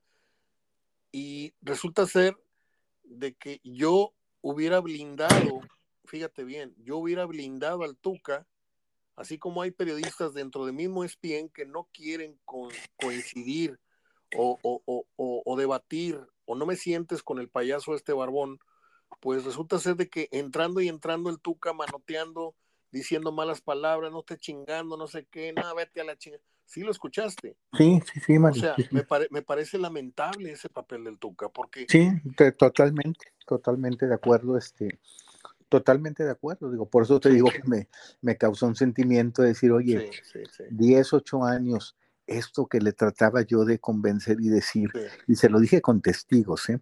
Hay dos, tres testigos, y estaba también Hugo Hernández, bueno, no lo mencionamos, también eh, lo estimo mucho a Hugo, que, que, en paz descanse, estaba Hugo Hernández, este, ahí, y se lo trataba de hacer ver, y no lo entendía así, no lo veía así. Y ahora este, pues del otro lado, pues ahora, ahora que siempre sí. E, esas son las cuestiones de incongruencias que hemos comentado tú y yo, que, que, que no es malo hacer, lo que es malo es ir en contra de lo que tú siempre criticaste. Sí, claro. Lo que hagas, no, qué bueno que se contraten en televisión. No es, mal, no, es malo irte a no es malo irte a Televisa, pues nada más no digas 20 años que claro, para allá. Definitivamente. Y, y, aquí este, eh, esto fue, esto que tocamos es volviendo al tema de que creo que sí se necesita un consejo que lo tomen en cuenta, en lugar de ir en, poner en el consejo españoles para que den consejos a la selección y todo, no, pon un consejo de Bucetich, pon un consejo de, de Tuca Ferretti, de Enrique Mesa, de Ricardo Lavolpe, que les digas, oye, esto cómo funciona, pues sobre todo ellos que han dirigido un montón de liguillas. Oye, ¿qué implica parar al equipo 22 días, Mario? Es una gran ventaja para los que van a calificar en 10 y en 11, Mario. Claro. Sí, parar 22, eh. lo, lo acaba de ver con la League Cup, Mario. Y deja tú, mira, van a hacer un esfuerzo a los 22 días y, ahí te encargo los lesionados, ¿sí? Ahí te encargo los lesionados con el esfuerzo, y más si te toca ir a la cancha de Tijuana, sí, luego, luego, a los 22 días. Entonces, yo creo que sí, eh, hace falta un consejo de gente seria. Eh, te iba a decir que, que de técnicos o jugadores, pero ahí sí metería a Gómez Junco, porque fue jugador. Fue jugador, sí, lo incluiría. Y también el tipo de gente. Metería a Paco Gabriel de Anda, también ahí. Sí, pero no, mira, dices de periodistas y yo sé tú y yo en quién estamos pensando, pero van a ir por un vaca, van a ir por un populachero. Fíjate que me este equivoqué, me equivoqué. Yo cuando hablé de periodistas, hablé de los analistas y los analistas son los exjugadores y en eso coincidimos. Yo sí invitaría a De Anda, a Gómez Junco, invitaría a Borghetti, invitaría a Luis, a Luis García Invitaría, este, si quieres que tenga participación, mándale hasta el Kikín, órale, por haber jugado y jugado un mundial. Pero mm, en ningún momento pretendí que sentaras a, a, periodistas este, como Francisco Javier González, que es muy serio. como si fuera tercer grado. Así es, no. Yo hablo de gente, y lo dices muy bien, no lo supo explicar yo. Hablé de periodistas hablando de los entrenadores que hoy están como analistas, que son precisamente lo que dices, los que tienen la expertise, los que tienen el conocimiento, dónde están los recovecos, dónde está el riesgo y dónde está todo eso que acabas de explicar. Sí, ahí sí Eso le hace falta, eso le hace falta, ¿sí? Para sellar y para cerrar ciclos con, con prensa, con, con, con exjugadores y más o menos ir llegando a mejores acuerdos. Oye, ven para acá, tú tanto que me criticas, eh, criticas en la tele, ven y dímelo aquí, vamos a crecer juntos y así va a haber un poquito más de crecimiento y más de respeto, ¿no? Sí, definitivamente, digo, así, así sí debería ser. Sí, sí, y, y hace falta, pero pues otra vez, por enésima vez, este, después de una fecha FIFA, un repechaje y después, que yo le llamo repechaje, digo, nos gusta palabras muy... A mí me da, mucha, me da mucha, mucha tristeza, Gerardo, que tú estuviste tan cerca de la federación, eras un, un, un instrumento importante para la federación este, y ahora estés tan, tan, tan distante, cuando deberías de estar en este sentido que estamos hablando, todo lo que tú has dicho aquí, en el tema arbitral, aunque son cosas muy privadas, yo lo entiendo, pero tienes tanto punto de vista tan ajeno al, de, al del común denominador de los periodistas que yo sigo. Tú y yo seguimos el fútbol y creo que estamos pegados en la tele viendo programas y viendo partidos, pero yo voy a decir algo que tú no puedes decir porque no te lo permite tu, tu, tu integridad, tu humildad. Tú tienes puntos de vista tan de vanguardia. No solamente la información que manejas, este, e, eres, este, no andas presumiendo que eres insider, pero eres más insider que muchos insiders que se dicen serlo. Este, y yo siento que tú tendrías no nada más el numerito, no nada más la cosa estadística, no, tienes algunos puntos de vista que podrían ser tan útiles como el de Gómez Junco, como el de Borghetti, como el de este, como el del otro, ¿sí? Pero yo no sé por qué te alejaste tanto de, del epicentro del fútbol que es la federación. De la federación, Mario, porque antes eran directivos de más vocación y ahorita son directivos, este, sí. Sí, que andan ahí, que por el dinero y la verdad hay más política que en la política entre ellos. Del otro no, Mario, en el aspecto arbitral sí he estado muy, muy, muy cerca. Digo, ahí sí. yo lo sé. ahí sí la verdad, si me escuchan, ahí sí la verdad, sí, sí lo difieren, lo comparten. Hace poco hice una columna del bar, muchos difirieron, pero, pero lo que más tranquilo que me dejó es que, que todos coincidieron, ¿verdad? Difirieron de que lo haya escrito, pero, pero pero pues así es. Es decir, eh, tuvieron que reconocer que así es. O sea, dínoslo, en corto, no, no se exhibas, o sea. Sí, sí, sí, o sea, es, es obvio, digo, el bar cuesta tanto dinero que les dicen, utilízalo. Oye, ¿quién te lo dijo? No me lo necesitó decir nadie. Eh, metes tanto dinero a cada partido, haces viajar a cuatro personas además de la cuarteta arbitral. ¿Te imaginas? Úsalo y úsalo para lo que sea. Y, pues terminan reconociendo que sí es cierto. Sí. Que sí es cierto, pues, pues me hablan para decir que lo usé, este, aunque no, no me necesiten hablar para eso.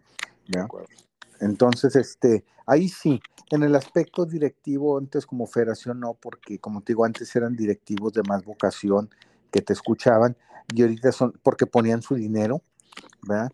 Y ahorita no, ahorita son directivos que llegan, se paran el cuello, este, y realmente mm, ganan más en el fútbol que lo que le aportan ellos, ¿verdad? Entonces, este, creen ellos que todo lo que deciden, todo lo que hacen está bien y no hacen caso de, pues, de las voces de lo que diga fuera la prensa, digo, la prensa seria, me refiero, o lo que puedan aportar este tipo de personajes como los que hemos mencionado. Sí, yo me imagino esta conformación del calendario de ciertas directrices es como me recordó estos, estos años en los que estábamos todavía completos en mi casa, en los que poníamos, abríamos la caja de rompecabezas y salían dos mil, mil quinientas piezas, y ahí estábamos todos volteando las piezas para que estuvieran en la cara boca arriba y, armando el, marco del rompecabezas, y mi papá ponía una pieza y mi mamá otra, y Mauricio otra, y David otra, y yo otra, y, era un todos, todos poniendo su, visión y armando un, proyecto a futuro que tardaba un mes, 15 días, no sé cuánto. Y así es como me gustaría, ese es el sueño que yo tendría para el país y para el fútbol, ¿verdad? Que las mejores, las mejores mentes, las gentes más honradas y las más conocedoras fueran las que aportaran y le dieran rumbo a este país y a este fútbol. Con eso termino, Gerardo. Este ha sido un programa en dos partes. No sé en cuánto tiempo te vamos a, terminar eh, eh, conformando el programa. Yo creo que una hora y media, porque todavía faltan las efemérides que voy a, presentar a continuación. Pero ya le debíamos este programa a la gente por estas dos ausencias que tuvimos. y si fuera poco, mañana hablamos el viernes, ¿no? Mañana nuestro programa de viernes. Sí, de lo que ya es la jornada penúltima.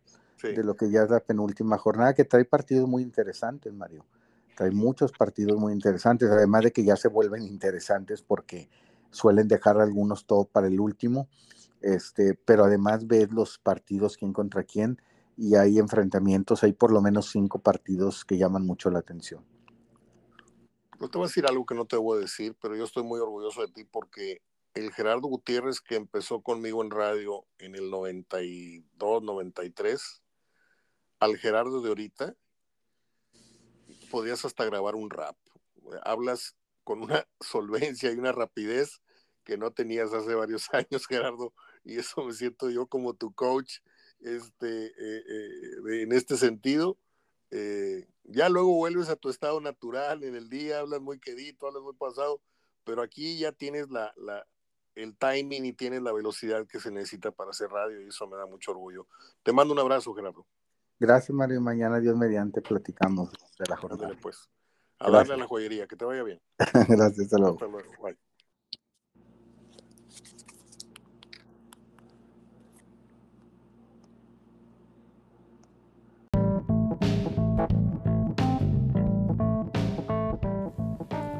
Muy bien, procedamos a las acostumbradas efemérides que suelen cerrar eh, la emisión de cada día.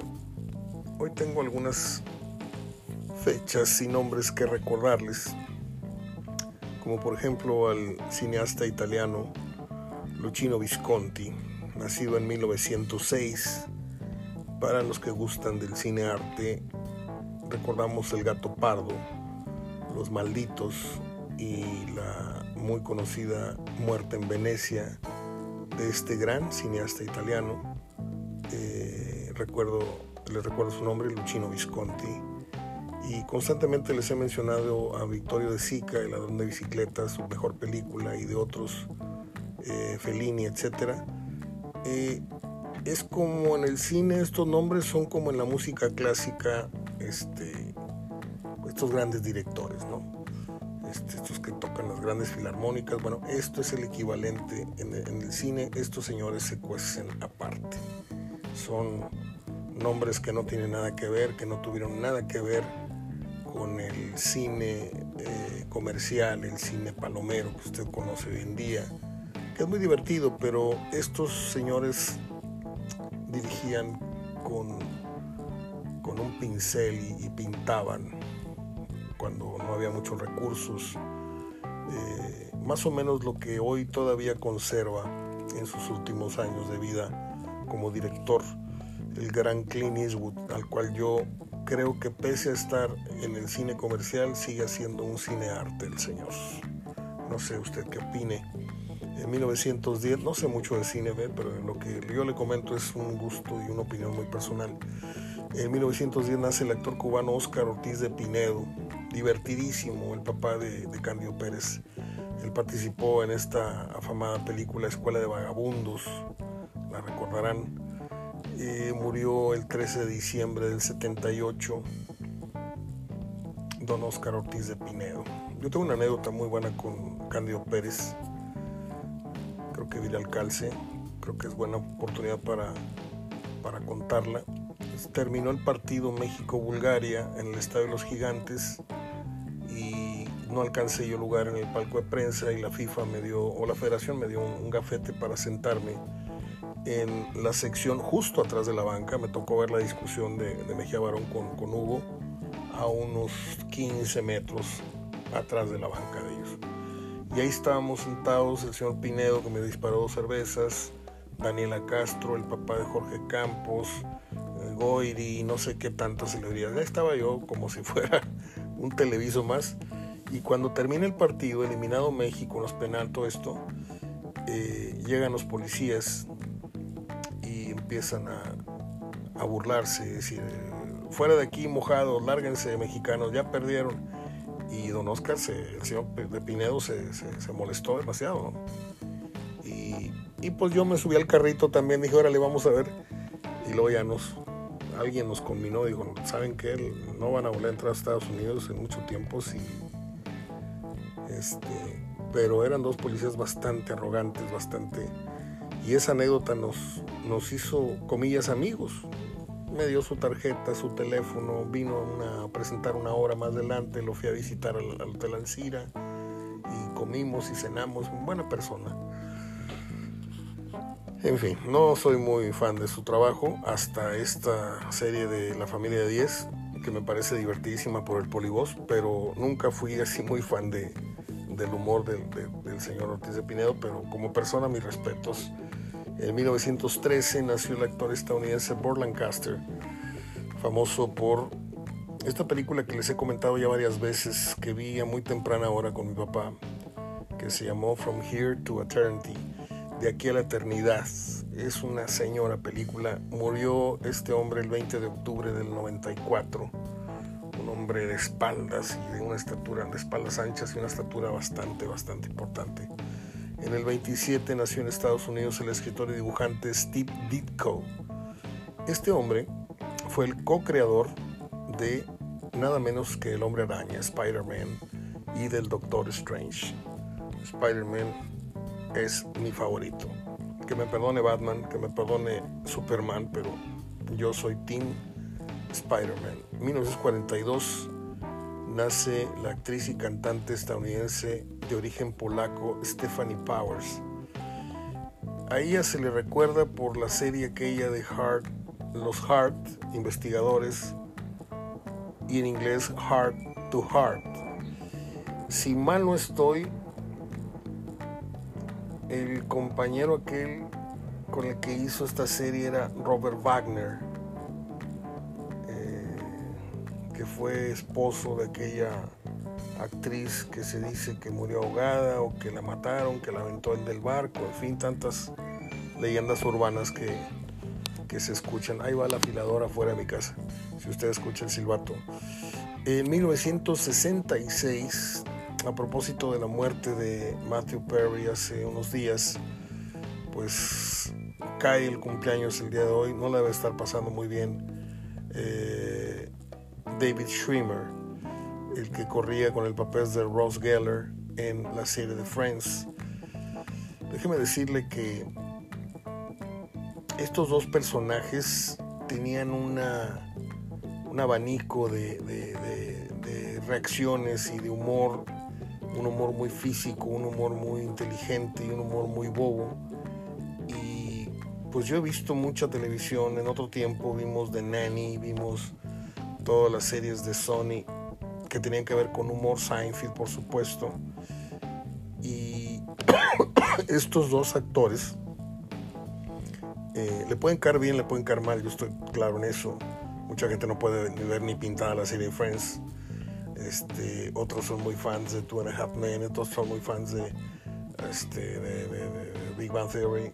En fin, es de gustos, pero lo que sí le digo es que David Schwimmer, posterior a Friends, hizo una serie con Steven Spielberg que se llamó Band of Brothers, una serie de guerra que está considerada una joya. Ahí mostró otro perfil y otras cualidades histrónicas y también Matthew Perry, en paz descanse, estuvo unos capítulos en la serie House of Cards, este, que hablaba de la Casa Blanca y que todo esto. O sea, eran muy versátiles como actores, mucho, muy versátiles. En cambio, Jennifer Aniston no dejó de ser Rachel en todos los trabajos posteriores que hizo, salvo en la película Cake, que no le valió el Oscar, debiendo haberlo sido, en donde mostró una, una faceta sumamente natural, descuidada, demacrada. Eh, es un peliculón, por si usted no la vio, se llama Cake. Eh, pero en todos los restantes trabajos que hizo, siempre tendió a ser Rachel Green como Matt LeBlanc en todos los trabajos posteriores. No pudo abandonar el perfil de Joey y no se diga Lisa Kudrow, que siguió con el mismo humor y con el mismo perfil. Estos dos no. Estos sí se lograron deshacer de la fama y del de estigma de, de, los personajes que les dieron fama y fortuna, como fueron, les repito, Ross Geller y eh, Chandler Bing. Descanse en paz otra vez el queridísimo Matthew Perry. En 2015 fallece el escritor y actor británico Colin Whelan. Este hombre ganó el Oscar por el guion de la película Carros de Fuego. Les dije hace unos días que me pedí una aburrida bárbara, pero era la moda y, y fuimos al cine Olimpia. Este, y el soundtrack muy, muy padre de Vangelis, pero creo que era Vangelis, espero no equivocarme. Pero este, pues no, no era un cine para, para nuestra edad. Acabo de ver en internet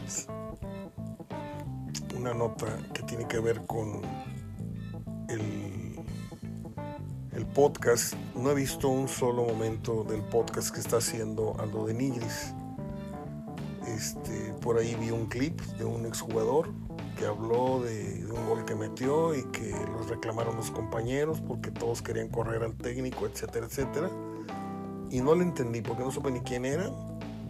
Y está muy breve eh, ese, ese corte, ese video.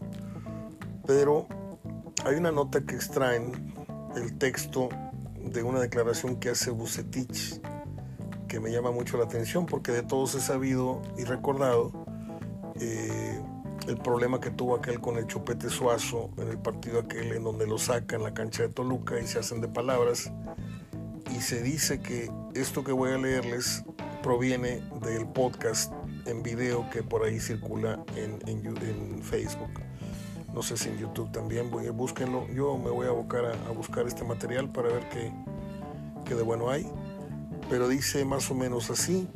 disculpen, la redacción no es mía, pero trae algunos errores de, sin, sintaxis. Yo no podía hacer ningún show en la cancha. Después de ahí nos metimos al vestidor. Pero yo ya había salido molesto con Chupete y le dije, ¿sabes qué? Es la última vez que me vuelves a hacer esto, cabrón. Si no, te parto la madre. Y Chupete estaba sentado, se levantó y ¡pum! Nos aventamos y de ahí vino toda la gente. Comillas, Víctor Manuel Bucetich. Yo quiero interpretar donde dijo pum, pues los dos se aproximaron para darse de madrazos, pero yo quiero entender que se levantaron varias personas, jugadores, etc., y los impidieron, los eh, intervinieron para que no se golpearan. No me quedó claro, repito, no he visto el video. A mí Víctor lo tuve yo muchas veces en cabina del programa, siendo colaborador de Hablando Fútbol y nunca me quiso revelar esto. En 2006, 2007, 2008 que estuvo conmigo, este, rematan este, este editorial diciendo, contó una anécdota, le digo que está muy mal escrito, contó una anécdota en el podcast de Aldo de Nigris sobre una discusión que tuvo con Humberto Suazo en un partido con Toluca. O sea, no, no escriben correctamente. Es una anécdota contada por Bucetich en el podcast de Aldo Beniris acerca de una discusión que se tuvo hace unos años. Con, o sea, pero bueno, no todos nacieron para escribir. Hoy es el Día de los Muertos, hoy es el Día de los Fieles Difuntos, como usted quiera decirlo, pero también es el Día Internacional para poner fin a la impunidad de crímenes contra periodistas. Yo me aprecio de ser periodista, a mucha honra, pero cuando nos formamos los periodistas en esta larga fila en donde van periodistas de diferentes rubros, de diferentes órdenes, de diferentes temas. Seguramente lo mío es este plastilina, bolitas y palitos, o, lo más esencial que tuvimos en la, en la primaria. Los verdaderos periodistas de este país, los que atacan los temas de la política y de la violencia y del narcotráfico, son los que realmente están eh, en serio, en serio peligro y son los que están sufriendo eh, pues estos ataques y estas, estos decesos. ¿sí? Nada menos que hoy amanezco con la noticia de que el papá de Loret de Mola este, irrumpieron en su hogar, voltearon todo al revés, su escritorio, su cama, sus pertenencias, le robaron su computadora, su celular y como en las películas le dejaron un recado así, una hoja con, con, un puñal clavado en el escritorio, con las siglas de un señor que empieza con A y sigue con M y luego sigue con L y alguien le dejó un aviso ahí que no sigue escribiendo y que no sigue hablando. Ese es el terrorismo, esa es la forma en que quieren callar al periodista de estos géneros importantes que crean conciencia, que revelan datos, que, que descubren muchos temas de corrupción. Esta es la manera en que acaban, primero con amenazas y después con la vida de muchos, muchos ya periodistas. Y por eso mis respetos para los que escogieron ese rubro, ese, ese camino del periodismo. Nosotros, a lo mucho, yo he recibido dos amenazas así muy feas. Una fue de Mancilla, Héctor Mancilla, y la otra fue de familiares de Carreño por revelar un problema que tuvo él, que fue el que lo disparó del equipo de la noche a la mañana. Una mañana amaneció la gente con la novedad de que Carreño ya está en Pachuca cuando ni siquiera se habló una semana, un día antes de que podía salir el equipo. la verdad es que le dijeron, ¿sabes qué? Chispale para otro lado porque la bronca que trae está muy fuerte. No voy a hablar de qué es ni de qué fue, Perdóneme. Hasta aquí me dio la garganta. Déjeme tomarle un poco al, café.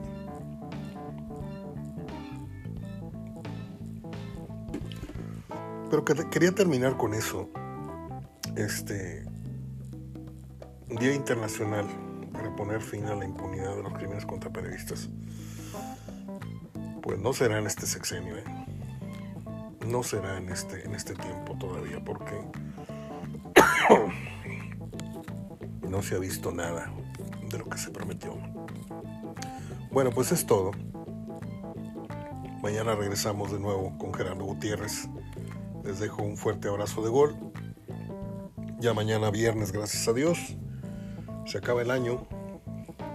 Empezó a correr ya el reloj de arena para noviembre que también se va a ir más rápido. Ya no los hacen como antes, dijo el vigío, dijo un ranchero, este, los, meses se están yendo, los días parece que duran menos. Este, pues en un, en un abrir de ojos estamos con los regalos, estamos con las esferas, estamos con la guirnalda, estamos decorando y estamos partiendo el pavo y contando las uvas y entrando y saliendo con maletas. Se va a ir esto rapidísimo. Váyase preparando.